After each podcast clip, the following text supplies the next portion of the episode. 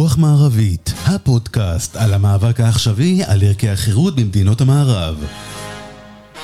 עורך ומגיש, אריאל ויטמן. שלום לכם, מאזינות ומאזינים, ברוכים הבאים לרוח מערבית, אני אריאל ויטמן ותודה שאתם איתנו.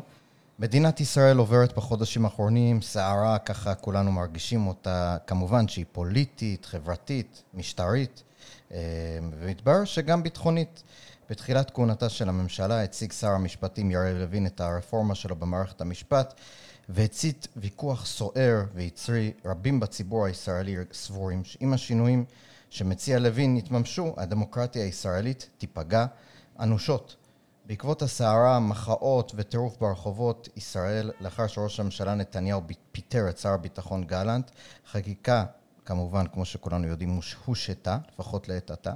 אך עכשיו, שהתקציב עבר, החשש של הרבים והמוחים הוא שהממשלה תתניע מחדש את הליך חקיקה, את תהליך החקיקה. אחד ממוקדי המחאה המשמעותיים ביותר במאבק הוא המאבק של אנשי צבא המילואים. רבים אה, וטובים הודיעו שלא יתייצבו לשירות מילואים כל עוד חקיקה מתקדמת. זה יצר כמובן תחושה אה, בהילות ודחיפות לעצירת המהלך, וככל הנראה השפיע גם על מקבלי החלטות, אה, כמו השר גלנט שקרא בפומבי ואמר שיש כאן סכנה ממשית, וכמובן כל בכירי מערכת הביטחון שהביעו חששות, חלק בפומבי, חלק לא, אבל ברור שזה היה מאחורי, מאחורי הקלעים. הנושא מעלה שאלות לא פשוטות, כמו למשל, מתי זה לגיטימי להשתמש בצבא או בשירות הצבאי ככלי בתוך מאבק? האם uh, המוחים מהצד השני, נניח, בעד הרפורמה, יכולים uh, באותה מידה להתחיל לאיים בהתייצבות למילואים וסרבנות וכולי וכולי?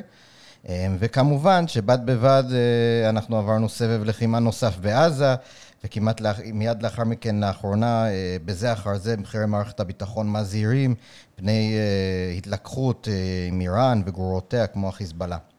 אז ככה, זה ככה, הקפנו את כל הנושאים, כל המגוון הנושאים, ואני רוצה לדבר עם האורח שלנו היום. האורח שלנו הוא האלוף במילואים גדי שמני. שמני כיהן במשך עשורים רבים בצה"ל, בין השאר הוא כיהן כאלוף פיקוד המרכז. אה, שזה כמובן בעיניי תפקיד שהוא ככה מאוד מרכזי כדי להבין את נושא. אה, המתיחות הפוליטית בתוך הצבא, כי כמובן השירות בשטחים מייצר כבר שנים מתיחות, אה, מכתבי טייסים בעבר וכל מיני דברים כאלה, אז ככה מעניין לשמוע את מה שיש לו להגיד בנושא הזה, וכמובן גם לאן אנחנו הולכים מבחינה ביטחונית. אז האלוף שמני, תודה רבה שאתה איתנו, ותודה שהסכמת להגיע לתוכנית. אני שמח להיות כאן. אז בואו נתחיל קודם כל בנושא הביטחוני עצמו. אנחנו שומעים אזהרות מכל מיני אה, אלופים, אה, אה, מהרמטכ"ל גם, משר הביטחון, מראש הממשלה. איפה אנחנו נמצאים? אנחנו באמת עוד שנייה, אנחנו ממש בסכנה שעוד שנייה יש כאן מלחמה כוללת, אנחנו צריכים להיכנס לבונקרים, מה אנחנו, מה, איך אתה תופס את הסיטואציה הנוכחית? תראה, הסיטואציה היא נפיצה מאוד. איראן רצה בקצב אה, מהיר מאוד לפצצה הגרעינית.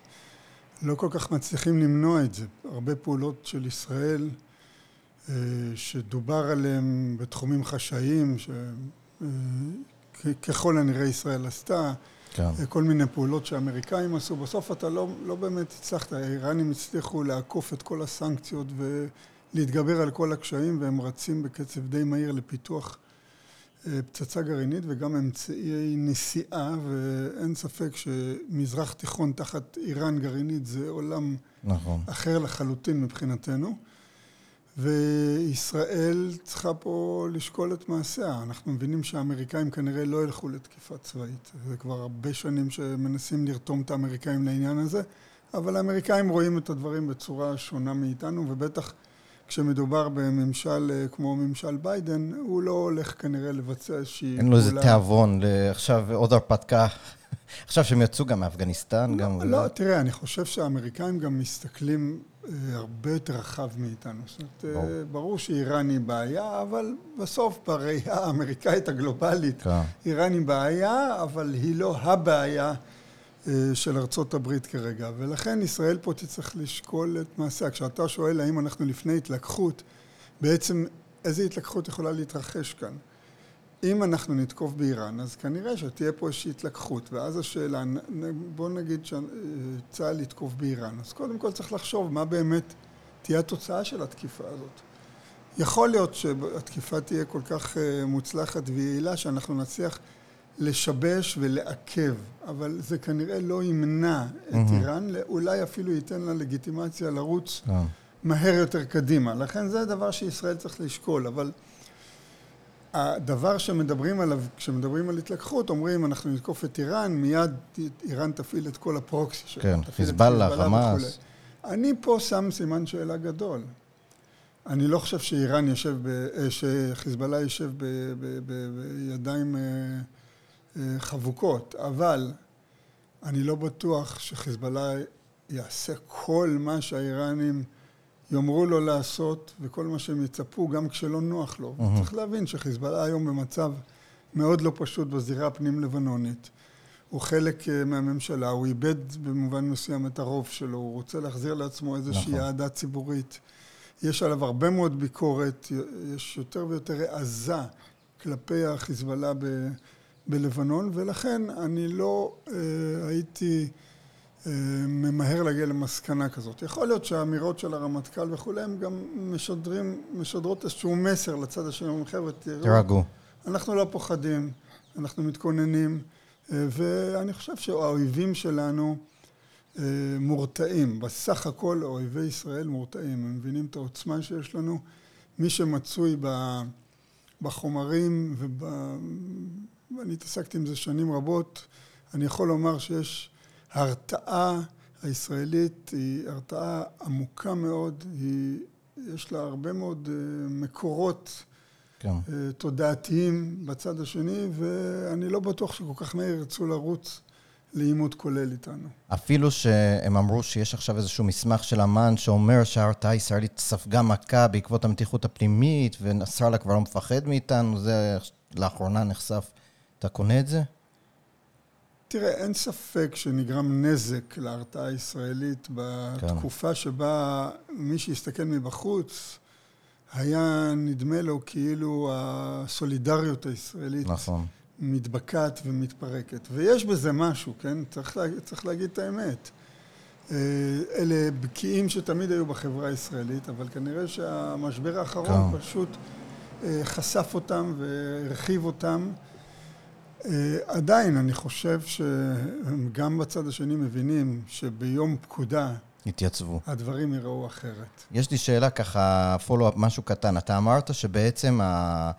נגיד נתקוף את איראן וכולי, זה לא באמת, הרוב הסיכום שזה לא באמת יהרוס להם את כל התוכנית. זאת אומרת, הם יותר חכמים מהעיראקים בזמנו.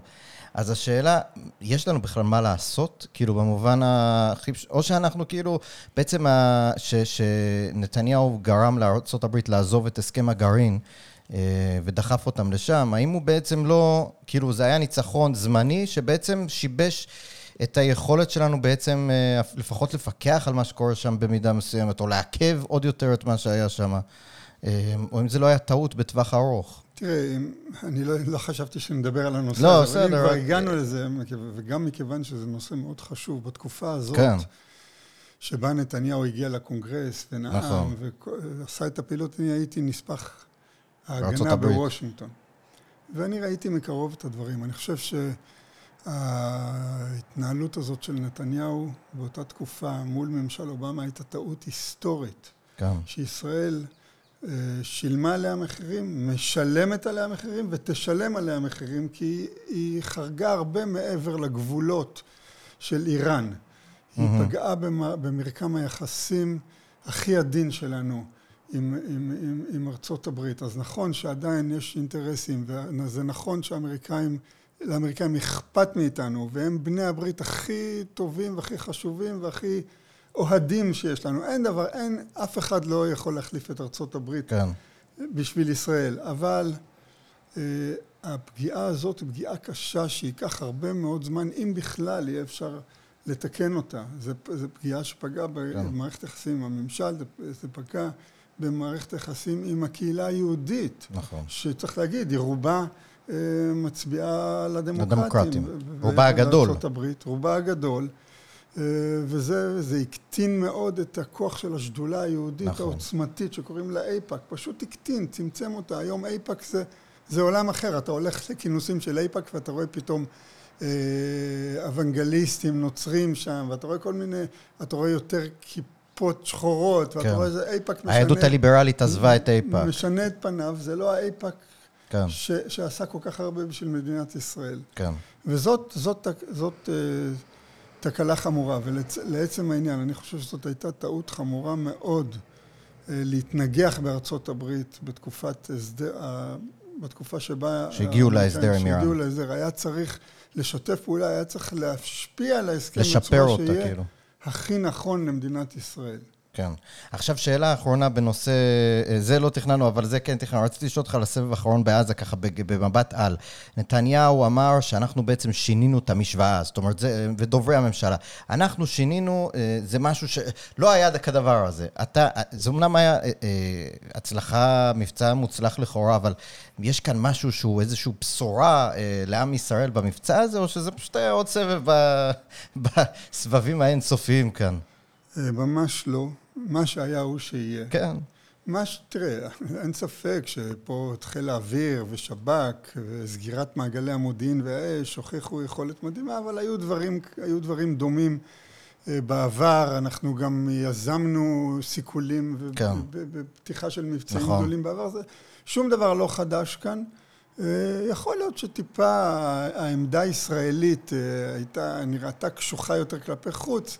אני חושב שהמרכיב העיקרי פה היה החמאס, שישב על בחוץ, הגדר, שנהנה לראות את, ה, נכון. את, ה, את הג'יהאד האיסלאמי זב דם ושותת דם ומושפל. נכון. כי הוא, כי הג'יהאד האיסלאמי מאיים על חמאס לא פחות, ממה, בראייתו, לא פחות ממה שאנחנו מאיימים עליו, זאת אומרת, זה איום פנימי, mm-hmm.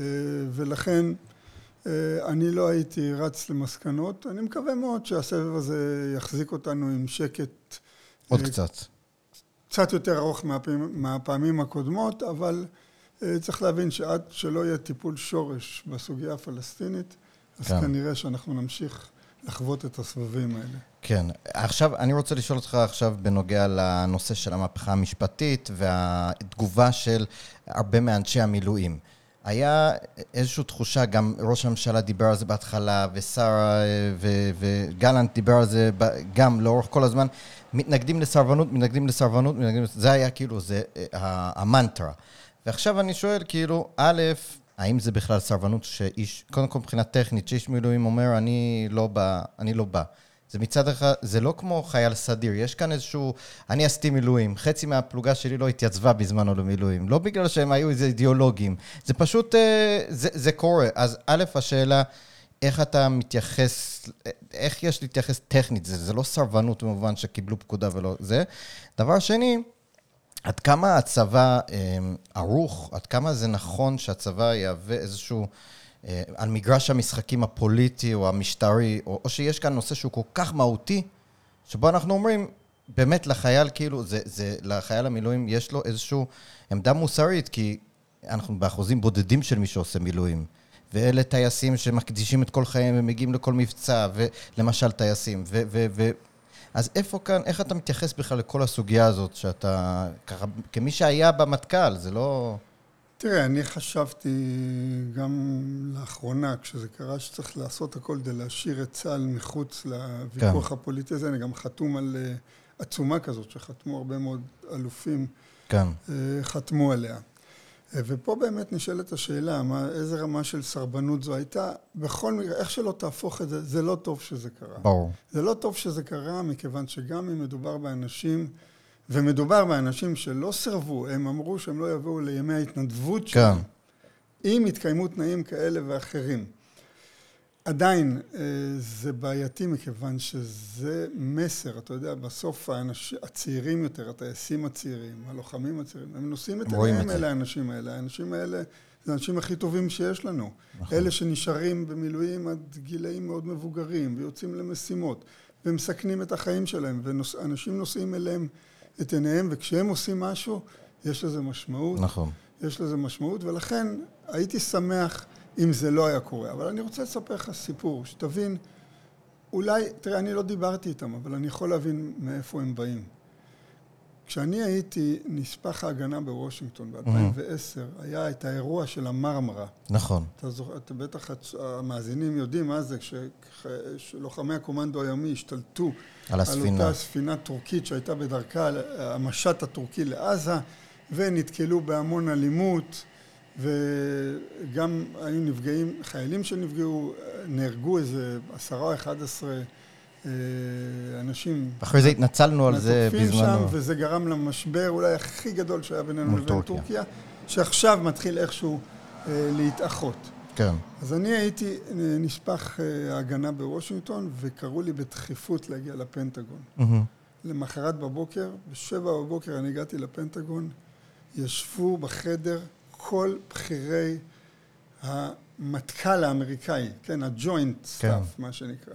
כן. האמריקאי. חוץ מהרמטכ"ל, היו שם כולם. אוקיי. ראש המודיעין שלהם והמבצעים והלוגיסטיקה והתכנון, מי שאתה לא רוצה, כולם ישבו שם חמורי סבר. כן. וביקשו ממני דיווח. אני דיווחתי על מה שידעתי, ואז הם פנו אליי, הבכיר שבהם, ואמר, תשמע, אנחנו, לא תהיה ברירה ואנחנו נצטרך אה, לתמוך ואולי גם להשתתף באיזושהי ועדת בדיקה חיצונית, ואנחנו מבקשים להתחיל את התיאום הזה. שתתחיל mm-hmm. להתניע את התיאום הזה, ועדת בדיקה חיצונית, שתבדוק מה היה שם כן. על המרמרה. ואני במקום. לא יהיה. בלי להתלבט אפילו שנייה אחת. אמרתי להם, תשמעו, לא יקום ולא יהיה דבר כזה, שמישהו חיצוני יחקור את לוחמי צה"ל או חיילי צה"ל בכלל. לא כן. לא יקרה דבר כזה. יש לנו מערכת אה, תחקור מאוד רצינית, יש לנו מערכת שיפוטית, אנחנו יודעים לעשות את הדברים, לבדוק, ואם אנחנו לא בסדר, אז אנחנו נדע להסיק את המסקנות. Mm-hmm. הם הסתכלו עליי כאילו, אתה יודע, לשבת מול כולם ולהגיד להם... נכון. רובם גם, חלקם גם היו בכירים ממני, כן? ולשבת, ואז לקחה אותי החוצה מי שהייתה העוזרת של הרמטכ"ל. נו. היא הייתה, אה, היא ישראלית לשעבר. העוזרת של מייק מולן. כן. האדמירל מייק מולן, שהיה אז הרמטכ"ל, והיא אמרה לי, גדי, תשמע, אתה, אתה פשוט לא מבין איפה אתה חי. אני אמרתי לה, לני, אני חושב שאת לא מבינה איפה אתם חיים, כי אנחנו, אצלנו לא יקרה דבר כזה, לעולם. לא יקרה דבר כזה. עכשיו, למה אמרתי את זה? כי אני ידעתי איזו הערכה עצומה. אני לפני זה הייתי אלוף פיקוד המרכז, ונתקלתי בהרבה מאוד סוגיות כאלה של oh.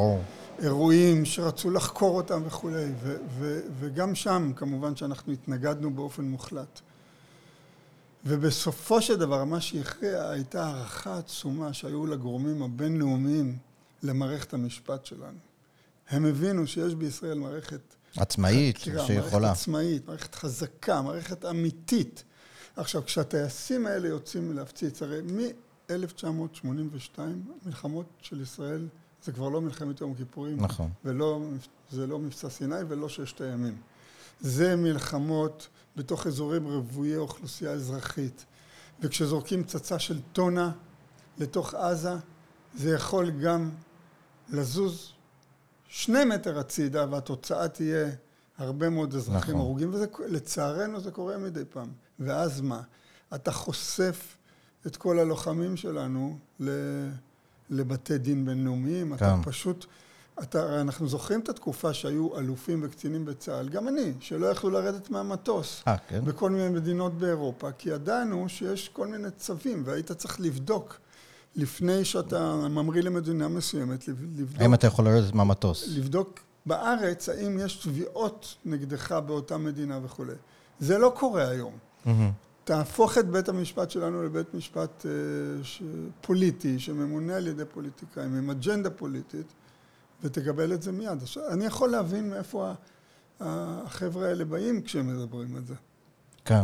עכשיו, עוד שאלה שמעניינת אותי, אתה גם היית ב, ב, בתקופת ההתנתקות, היית, אה, תזכיר, תגיד לי אם אני לא טועה, היית ראש אגף המבצעים בצבא. ראש חטיבת המבצעים. ראש חטיבת המבצעים. בנוסף, היית בעבר אה, אוגדת, אה, מפקד אוגדת עזה, זאת אומרת, והיית וגם, כמו שאמרנו, אה, מפקד פיקוד מרכז, אבל לצורך העניין, בהתנתקות, הרבה מהביקורת שנשמעת מהאנשים, ממה שנקרא, מתומכי הרפורמה, נקרא לזה ככה, רפורמה סלאש מהפכה, כל אחד בהגדרות שלו. אני, אני אומר תמיד את שניהם כדי שכולם יהיו רגועים.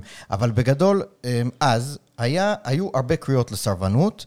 אה, לדעתי מומשו הרבה פחות ממה שחשבו להתחלה. אני בתור, אה, עוד לא התגייסתי אז, אבל ממה שאני זוכר, היו סרבנות, אבל זה היה די מינימלי, וגם הצבא ידע, אה, תתקן אותי אם אני טועה, להזיז חיילים שאמרו, אני לא מסוגל ואני לא זה, אז, אז הזיזו אותו לתפקיד יותר, אז אתה תשמור באותו זמן שיש את הפינוי, ואתה לא תשתתף בפינוי עצמו, כל מיני דברים. מצאו פתרונות מקומיים. אבל היום מסתכלים על זה באנשים שתומכים במהלכי הממשלה ואומרים, אז היה רבתי נגד, ה... הממסד היה נגד הסרבנות והעיתונות, אתה כמובן לא אחראי לעיתונות, אבל אני אומר כאילו, הציידגייסט היה שאנחנו מתנגדים, יש כאן משהו חמור ביותר, זה נורא ואיום. ואילו היום, התחושה היא שצריך אה, לגלות הבנה, ואיך אה, אה, אתה, איך, איך מיישבים את זה? גם הייתי גם מוסיף שהסרבנות של אז, היו יותר חיילים אולי בשטח. זאת אומרת, לוחמים שהיו ממש אולי צריכים לעשות את הפינוי עצמו, והיום זה יותר חיילי מילואים, אז אולי יש גם כאן איזשהו הבדל, אה, איך אתה מתייחס לזה באופן כללי, מתוך גם הניסיון שלך דאז? תראה, בוא, אז צריך להסתכל על דברים... נתתי פה קו הזה. בפרספקטיבה קצת כן. יותר אה, רבת שנים. סרבנות תמיד הייתה בצה"ל כן. במידה כזאת או אחרת, נכון. משמאל ומימין. אני זוכר את עצמי כמ"פ במלחמת לבנון הראשונה, נגמרה המלחמה, התחילו הפיגועים כמה חודשים אחרי, פיגועי חיזבאללה, נכון. הרבה נפגעים, ואני זוכר את אנשי המילואים mm-hmm. מתחילים לשאול שאלות. למה אנחנו כאן? מה אנחנו עושים כאן? אז לא הייתה סרבנות, אבל זה היה על הקשקש. זה ממש היה על הקשקש. Mm-hmm. גם היום, צריך להגיד, ואני מדבר כבר על, על שנים ארוכות, כשאנחנו עושים, כשאני הייתי אלוף פיקוד מרכז ועשינו כל מיני פינויי מאחזים וכולי, נכון. אתה אמרת בעצמך, אז יודעים איפה לשים את בדיוק. מי. יש פלוגות מסוימות, אני לא, כמובן לא, לא אפרט, אבל יש פלוגות מסוימות שאני לא שמתי אותם אף פעם במעגל הראשון. Aha. כי אני לא רציתי להביא את החיילים. לדילמה הזאת. לדילמה הזאת, להתחבטות הערכית הזאת. ולהביא אותם למצב של סירוב. ההתנתקות, תראה, ההתנתקות הייתה שונה. כשאני הייתי ראש חטיבת המבצעים, באנו לאריק שרון עם תוכנית ראשונה, כשאמרו לנו, כן. תציגו איך אתם עושים את זה, והתוכנית שלנו לקחה הרבה יותר זמן, כי אנחנו רצינו שמשטרת ישראל תעשה את זה. ברור. הוא זרק אותנו מכל המדרגות, כן. ואמר, תחזרו אליי מיד עם תוכנית, שתוך שבוע אתם מסיימים את זה. ואז לא הייתה ברירה, היינו צריכים להכניס את צה"ל, אבל השקענו בזה ים של מחשבה, ים של תכנון, ים של שיחות. עם מי לא דיברנו? עם החיילים, עם הרבנים, עם, נכון. ה... עם, עם, עם ראשי הישיבות, עם המפקדים. עשינו פעילות הסברה מטורפת. צריך להגיד את האמת גם, היה קונצנזוס. בחברה הישראלית. כן, זה, זה זכה לרוב התוכנית הזאת. זכה רוב לרוב ד... מוחלט. רציני. רוב החברה הישראלית חשבה שהיה לנו מה לחפש נכון. ברצועת עזה, ואני חושב שהם צדקו. Mm-hmm. למרות הבעיות שיש כן. לנו היום ברצועת עזה, אני לא מתגעגע לשם. אז, אז יש פה מצב שונה לחלוטין. פה אתה רואה דבר שפתאום באים, וברגל גסה, בצורה וולגרית, דורסים הכל. Mm-hmm. פותחים באין מתקפה כזאת, זה מיד מכניס את הצד השני. למגננה. למגננה ויוצר אנטגוניזם. אה. אז אני חושב שכל מי שמותח ביקורת צריך גם לחשוב קצת על... על איך עשו את הדברים. ואני יודע ש... שגם בתוך הליכוד ובימין יש הרבה מאוד אנשים שמבינים זה נכון. שהדרך שבה התנהל יריב לוין ורוטמן, זה פשוט היה שגוי כן. מיסודו. יש גם הרבה הדלפות של אנשים מתוך הליכוד שאומרים, הוא הורס לנו את המפלגה, אנחנו לא... זה כאילו, עזוב כאילו אם הרפורמה עצמה נכונה, הדרך הייתה מאוד מאוד... אה, זה, גם צריך להגיד, כמו שאמרת, שההתנתקות הייתה, היו חמש, אם אני לא טועה, הצבעות על זה בכנסת, ועד שהיא בוצעה לקח זמן. וגם אז, ביבי הצביע. כן, כן, שלוש פעמים, אם אני לא טועה, פעמים שלוש, כבר לא זוכר, אבל בגדול, גם עד שביצעו אותה, אז לקח המון זמן, והתכנון, והכינו את השטח. חודשים של תכנון והכנה ועבודת. שוב, זה בכלל לא משנה, כמו שאמרת, אם אתה תומך בה בדיעבד או לא, זה משנה כאילו גם, אני חושב, גם הצורה שבה הדברים נעשו, וה, והזמן שזה לקח ל, לעכל את זה. כאילו, אני חושב שזה, גם צריך לשים את זה על השולחן. יש לי שאלה ככה מעניינת שחשבתי עליה וגם אמרתי לך שאני אשאל אותה, אז מעניין אותי מה אתה חושב. אה, אתה, לכל אדם יש דעות פוליטיות כאלה ואחרות. כשאתם יושבים במטכ"ל ויש איזשהו דיון, עד כמה, uh, ב- כשאתה ישבת שם וניהלתם דיונים על נושאים שלכל אחד בחברה הישראלית יש דעות פוליטיות לכאן או לכאן, עד כמה זה משחק תפקיד, עד כמה ידעת מה האלופים שלצדך חושבים פוליטית? זה משהו שבכלל אתה יכול להגיד בדיעבד, ראית את זה, או שבכלל זה לא קיים, מה אתה חושב? זה לא משחק תפקיד. כן. שמע, כשאני ישבתי במטכ"ל, היו מספר אלופים חובשי כיפה. כן. מהציונות הדתית. הם הציונות הדתית האמיתית, אגב. Mm-hmm. בשבילי הציונות הדתית זה אלעזר שטרן. כן. זה גרשון הכהן, זה נווה, זה איש בר, וישב גם עמי שפרן, שהיה ראש אגף התקשוב. כולם חובשי כיפה, זה כמעט, אני אומר לך, 20-25 אחוז כן. מהאלופים. אף פעם לא התעסקנו בדעות פוליטיות.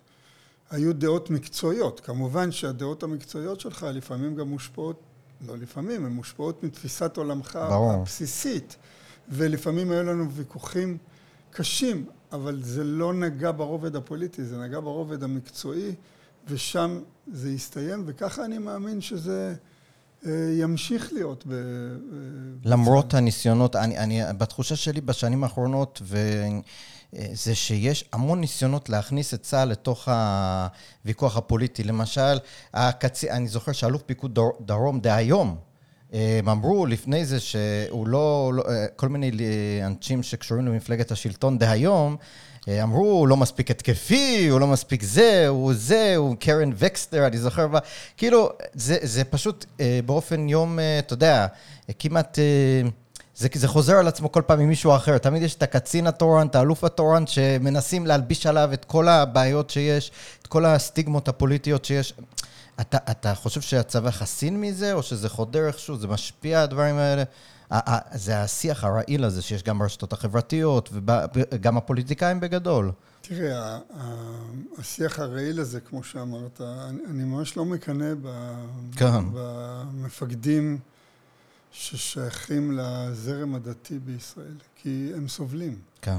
הפשקווילים, נכון. ההתנהגות אליהם בבית, בבתי הכנסת, במיוחד אלה שמשרתים בפיקוד מרכז. אגב, אליעזר טולדנו, שציינת, נכון. אלוף פיקוד הדרום, היה אצלי מג"ד, ואני שלחתי אותו אחרי שהוא חזר מ, אה, מארצות הברית מהלימודים, להיות קצין אג"ם ביהודה ושומרון. עכשיו, כל מי שעושה דברים שלא מוצאים חן בעיני המתיישבים ביהודה ושומרון, אז זה באופן אוטומטי נתון להתקפות ולביקורת ולכתבות שליליות נכון. וכולי, אבל אני, תשמע, אני מפריד פה בין שני דברים. יש את ההיבט המבצעי, שאני חושב ואני מאמין שהנושא שה, הזה לא יכול להשפיע שם. זאת אומרת, בסוף, כשאתה מתמודד עם המציאות, ואתה רואה את תמונת המצב, אתה איש מקצוע, אתה עושה שיקולים מקצועיים. Mm-hmm. ככה מחנכים, כן. ככה פועלים, ואני מקווה ומאמין שזה לא ישתנה עוד הרבה שנים. כשמדובר בדברים אחרים, למשל אורחות החיים של הצבא, הדרת נשים. נכון, בדיוק על זה אני רוצה לשאול בשאלה הבאה. הדרת נשים, כן. אה, גיוס אה, ואפשור אה, מסלולים ללוחמות וכולי. כן. פה אני כן מוטרד. כן. אני כן מוטרד, אני כן חושב שאנחנו צריכים להיות אה, עם יד על הדופק ועם עין פקוחה, כן. ולראות שהדברים האלה לא זולגים לנו, כי פה בהחלט, כבר היום יש לנו בעיה עם העניין הזה, וזה דבר שיכול ללכת ולהחריף. זה דבר שאנחנו לא יכולים להרשות לעצמנו, מכיוון שהצבא הוא צבא אחד. נכון. אז זה נכון שבתוך הצבא יש הרבה מאוד סובלנות.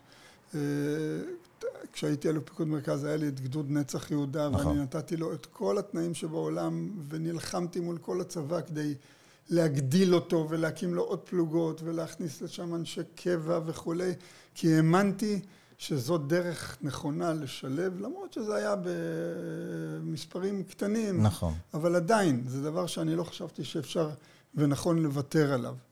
אז זה נכון שיכולות להיות מסגרות כאלה עם ייחודיות אבל אסור שתהיה איזושהי מגמה וסחף לכיוון שיכול בסופו של דבר לגרום לאנשים מהזרם החילוני, שתורמים המון.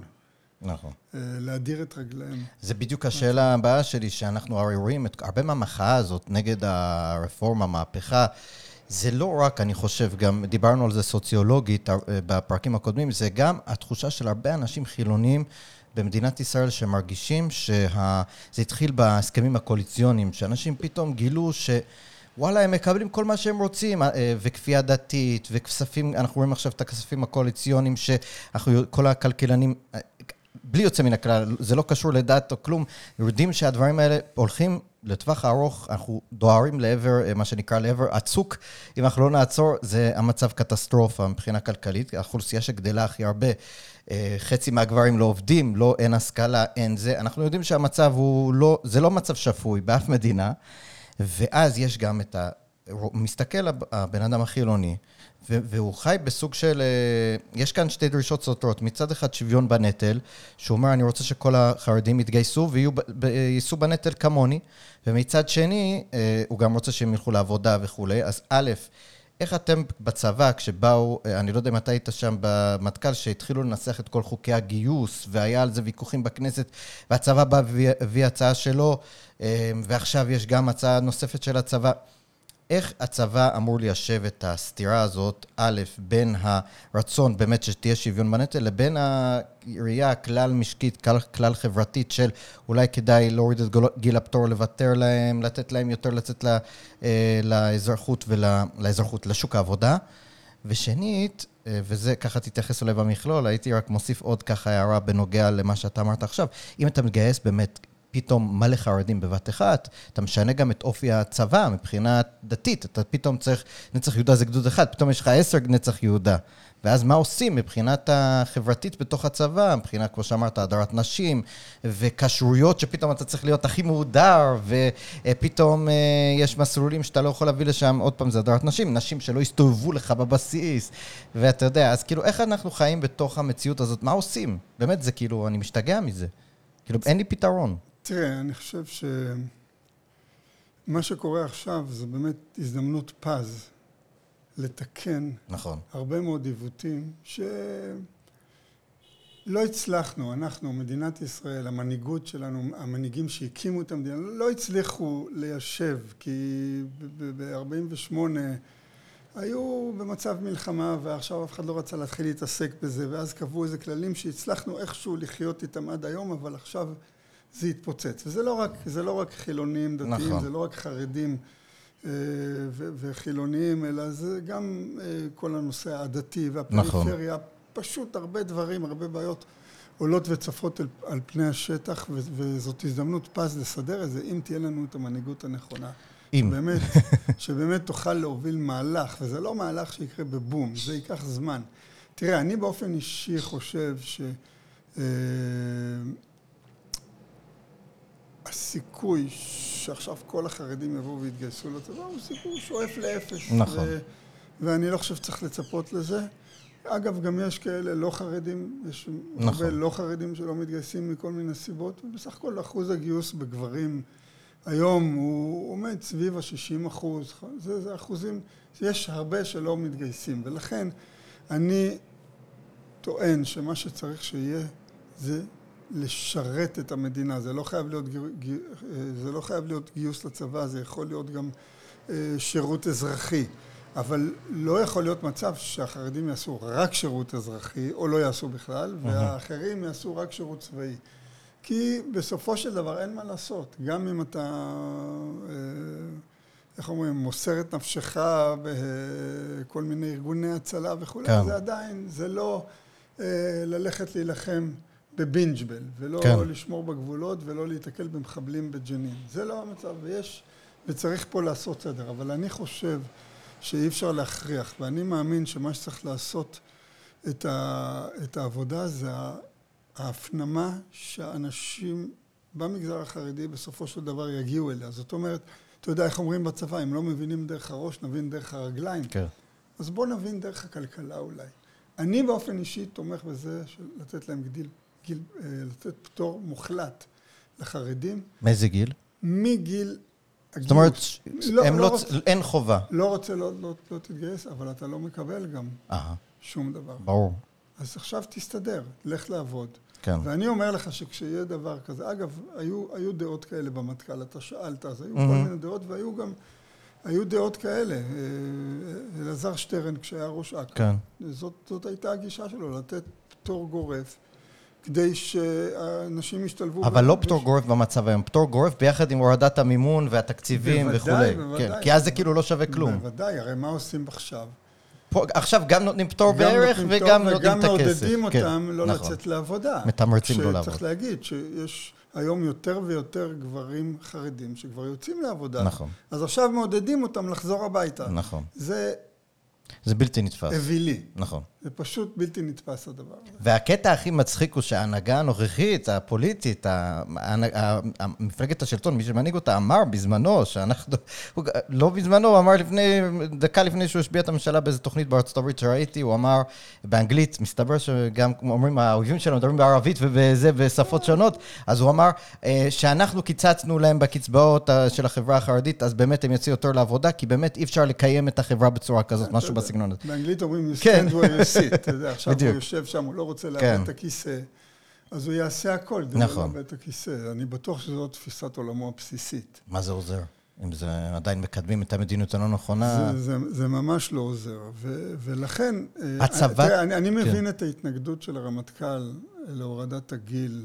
כי זה כאילו משדר מסר כי של... כי זה משדר מסר. מצד שני, הרצי הוא גם בחור כל כך חכם, הוא מבין לאן אנחנו הולכים. אז יכול להיות שבאמת צריך לקחת את ההחלטה הזאת ולתת כן. להם פטור, אבל אם זה לא, אם זה לא כרוך ב, ב, ב, בעסקה כוללת, בעסקה כוללת שבסוף לא מאפשרת להם גם לא להתגייס וגם לקבל את כל הטוב נכון. ובכלל נכון. להשוות את מעמדם ללוחמי צה"ל. איפה נכון. נשמע כדבר הזה? אתם בעד במטכ"ל, יש הרי, דיברו, האם, האם היה, אני זוכר שאלעזר שטרן גם אמר שלא צריך להעלות את השכר של חיילי החובה, כי זה כאילו, אה, צריך לעשות את שירות החובה מתוך איזשהו אידיאל, מתוך זה. אתה חושב שבהקשר הזה, שהיום אה, בעצם, כמו שאמרת, רק 60 אחוז פלוס מינוס מהמלש"בים בסוף מתגייסים, אני חושב שברור מאליו, לדעתי, תגיד לי מה אתה חושב, שכן צריך להעלות באופן משמעותי את שכר חיילי החובה, במיוחד לוחמים. לחלוטין. צריך כן. להעלות את, את השכר שלהם. ומה שאמר שטרן זה נכון ברמה... הערכית אולי. הערכית, אידיאולוגית. כן. צריך, זה לא מסתדר עם החיים, אין מה לעשות. כן. ואני מדבר, גם הוא מדבר, עם הרבה מאוד צעירים. ואנחנו שומעים אותם. כן. ותשמע, החבר'ה הצעירים היום, הם, הם, הם כבר לא רוצים להיות פראיירים. כן. אין מה לעשות. והם רואים את החברים שלהם. שהתגייסו, שהלכו ל-8200, ואיך הם מתחברים אחר כך ומשתלבים נכון. בשוק העבודה והם, הם שהיו לוחמים. והם היו לוחמים, ועכשיו הם צריכים להתחיל את הכל מחדש. נכון. אז אני לא חושב, רובם לא, כנראה לא היו מוותרים על המסלול שהם עברו, בגלל החוויות, בגלל החברים, בגלל הקשרים, אבל עדיין אין שום סיבה שאנחנו כמדינה לא נבוא ונגיד להם, הנה, זה מגיע לכם. נכון. אתה יודע, הייתה תקופה פעם, כשאני הייתי מ"פ, שהיה... רמטכ"ל דגול, רפאל איתן. רפול. כן, רפול. אה, וגם לא הייתה תפיסת עולם כזאת. הוא אמר, צבא זה אידיאולוגיה, לא צריך משכורות עוד. והוא ויתר וויתר וויתר. ויתר, ו- ונקלענו למצב קטסטרופלי בתחום... מבחינת כוח אדם? קבע בצבא. קבע, קטסטרופלי. כי אנשים לא רצו. שנים לתקן, כי אנשים לא יכלו לחיות. אה. אנשי קבע לא היה להם איך... לגמור את החודש. הם, הוא היה בגלל. התפיסה הזאת שכאילו אומרת, תישארו, צריך, כי צריך... זה, זה כי... אידיאולוגיה. כן. לא צריך לתת להם כסף. העולם השתנה קצת. בואו נסתכל שנייה על הצ... על הצ... תראה, אני חושב שבסופו של דבר, על, על פני העשור הקרוב, צה"ל יתחיל, אנחנו נתחיל לראות, כבר רואים, אבל זה ילך ויתגבר יותר ויותר מרכיבים שהם מקצועיים וסמי מקצועיים. מבחינת צבא מקצועי כאילו. כן, מבחינת צבא מקצועי, מבחינת גובה השכר שהם מקבלים, מבחינת התנאים שהם מקבלים. בשביל למשוך אנשים לבפנים. אחרת, הם פשוט לא יבואו. או שהם יבואו, אבל הם יעשו... או שהאיכות של כוח אדם תהיה ירודה יותר. וזו, זאת אומרת, אתה תקבל אנשים... וזו כן. בעצם הבעיה. כשמדברים על, על שירות חובה או לא שירות חובה, נכון. אז אתה שאלת, האם אפשר לגייס כל כך הרבה חרדים?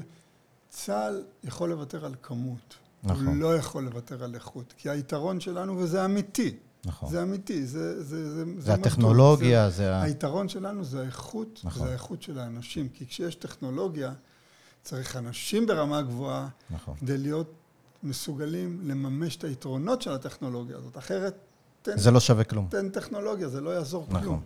עכשיו, שאלה אחרונה, אתה ככה, אנחנו דיברנו כאן על ה... אה, גם על הנושא של אה, המצב הביטחוני הכולל, הזכרנו את זה במילים קצרות, וגם על ה... בתוך הצבא. אתה, כשאתה מסתכל ככה, מבט על יותר, אתה נגיד עשור קדימה, אתה אופטימי על לאן החברה הישראלית, הצבא בתוכו הולך? כי בסוף הצבא הוא מיקרוקוסמוס של החברה. אתה רואה כאן אה, שדווקא אולי, אני, אני שומע קולות שאומרים, העניין הזה של המחאה זה דווקא ניער את, את האנשים, אנחנו הולכים למקום יותר חיובי. אני קשה לי להאמין בזה, אני, אני לא כזה אופטימי, אז איך אתה רואה? אתה חושב שאנחנו דווקא יכולים לצאת מכאן מחוזקים, מה שנקרא במרכאות, או שככה לסיכום? תראה, אני מטבעי אדם לא אופטימי. מכיוון שככה זה החינוך הצבאי שלי, אני תמיד חונכתי לראות את ה...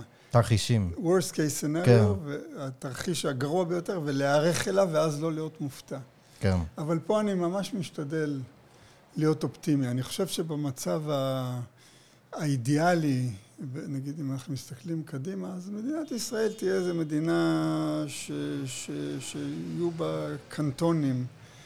שכל אחד יחיה בבועה שלו, אבל הבועות יהיו מחוברות בינם לבין עצמם, אני חושב שאין מנוס. זה תרחיש הכי אופטימי. כנראה שזה, כנראה שזה מה שיקרה, כי יש פה כל כך הרבה שונות, ואנחנו רואים את זה גם קורה במקומות אחרים בעולם. נכון. בארצות הברית, כל מיני קהילות שנסגרות. אה, בתוכם, אבל עדיין יש את הרמה הפדרלית. נכון. וכולם משתפים פעולה איכשהו. השאלה אם אנחנו נהיה מספיק חכמים כדי... כדי לשחרר, שכל קהילה לא תיכנס לקהילה השנייה לתוך הקישקס. לא תיכנס ולא תמצוץ את הדם של הקהילה השנייה. כן. זאת אומרת שמבחינה כלכלית הדברים גם נכון. ישתלמו במרכאות כפולות לכל קהילה. כן. היא תקבל פחות או יותר... אה, שזה צריך תרבות פוליטית, שאני לא בטוח שיש כאן, אבל אה, בסדר. אז תראה, אה, תראה, מה שקרה עד היום, וזה זה, זה מה שמתסכל במדינת ישראל. כשהיו לנו מלחמות ואויבים חיצוניים נכון. וכולי, אז מיד התלכדנו. נכון. והנה, יש קצת תקופת רווחה, ויש מדינה חזקה ומשגשגת ומרשימה, ו... ופתאום נכון. הבקיעים מתחילים כן. אה, להיראות, והקרעים מתחילים... כן, אויב משותף, אז האויב בבפנים. וזה חבל, וזה בדיוק האתגר שלנו, כן. לראות איך גם כשאין אויב, או יש אויב, אבל אנחנו מספיק חזקים ויכולים לו, אנחנו יודעים לשמור על היופי הזה של האחדות בחברה הישראלית, זה דבר, זה דבר מאוד uh, מטריד. Uh, אני אומר לך, מה שמטריד אותי זה כשאני מדבר עם חבר'ה צעירים, כן. שחלק מהם אנשים הכי טובים שיש לנו, אבל הם, הם מתחילים לדבר על לא לחיות בארץ, והם mm-hmm. לא אומרים את זה כדי לשדר איזה מסר פוליטי, הם באמת חושבים ככה. נכון. הם באמת מרגישים ככה. הם, הם מתחילים להרגיש כאילו המדינה לא מפרגנת להם. Mm-hmm. עזוב לתת להם, תפרגנו להם. כן. ברגע שאתה עושה דברים שבסוף מרגישים לחלק גדול מהדור הצעיר שלך, לא לחוש שהמדינה לא מפרגנת להם, שהיא לא פועלת למענם, אתה בבעיה. נכון. ובלי הדור הצעיר הזה אין עתיד למדינה. כן. אז uh, אני רוצה להגיד שאני מסכים איתך לחלוטין, ואני חושב שזה באמת אני חושב שכאילו הציבור החרדי והדתי, הם הרבה מדברים על זה שהשינוי הדמוגרפי יוביל אותם אה, הרבה שנים לשלטון קדימה, ואני חושב שמה שהם הרבה מתפספס, במיוחד, אני חושב, בנבחרי הציבור החרדים, זה שהם לא מבינים שהם כבר לא היהודי בשטייטלה שצריך לבקש מהפריץ איזה קצת ג'ובות וקצת תן לי לחיות, הם הפריץ. והם צריכים להבין שהקהל הישראלי, בין אם הם הצביעו להם ובין אם הם לא, בסוף בא ומסתכל על מנהיגיו. והוא רוצה שיתייחסו גם אליו, ואתם לא יכולים להיות הפריץ ולא להתייחס לכל הנתינים במרכאות. ואני חושב שזה משהו ש... כמו שאמרת, תרבות פוליטית, זה משהו שחייבים להפנים בצד השני, כי אתה יודע, אמרו כל הזמן 64 מנדטים יש לנו, 64, העם בחר. בסוף בסוף, לא כל העם בחר. יש פה עוד חלק נכבד מהעם שאתה לא יכול להתעלם מקיומו, ואם אתה מתעלם מקיומו, אתה מתעלם מה, מהרבה מאוד אנשים כאן שמת, שמתניעים את הכלכלה, שהולכים לצבא, כמו שדיברנו לאורך הפרק, שעושים את הדברים החשובים. אני חושב שזה כאילו, אתה יודע, אני אדם דתי ואני גר בקהילה דתית, ו... אבל, אבל אנחנו לא יכולים להתעלם מאנשים אחרים שחיים כאן, זה פשוט, אני זה משהו שמשגע אותי ברמה באמת הבסיסית ביותר. אולי כי אני באתי הברית ויש כאן איזושהי תפיסה טיפה אחרת, אבל זה לא משנה, אתה פשוט רואה עובדתית, 64 מנדטים, אתם לא מצליחים להעביר את הרפורמה, כי יש פה התנגדות משמעותית, משמע, אתה לא יכול להתייחס רק לקלפי, אתה צריך להתייחס לאזרח ביום-יום שלו, בפחדים שלו, בחששות שלו, ב... זה נראה לי כאילו מובן מאליו, אבל מסתבר שלא. אתה, אני מניח שאתה, אני רואה שאתה מסכים איתי, אז אני שמח.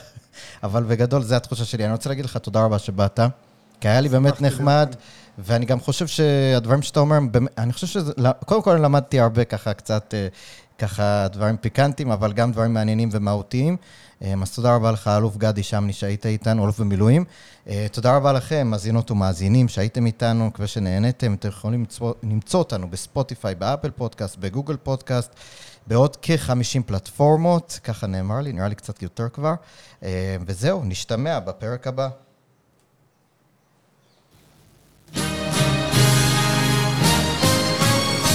רוח מערבית, הפודקאסט על המאבק העכשווי על ערכי החירות במדינות המערב. עורך ומגיש, אריאל ויטמן.